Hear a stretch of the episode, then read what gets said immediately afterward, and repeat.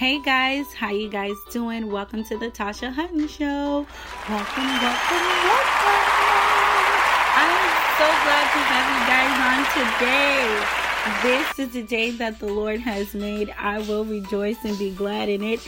Today we're going to talk about fear. Fear is false evidence appearing real. For so many years, fear has robbed me of every good thing that God has wanted to give me. Fear will tell you that you're not smart enough to go back to school, that you don't know enough to start that business plan. Who are you to write a book? Who are you even daring to start a podcast? I'm telling you, fear has robbed me for so many years. But as the old church mothers will say, baby, the devil is a liar. And I'm telling you, indeed he is. Second Timothy chapter 1 verse 7 says, For God has not given us the spirit of fear, but of power, love, and of a sound mind. Today, God wants to give you a sound mind. Don't let fear rob you of the best life that God wants to give you. Go back to school, start that business.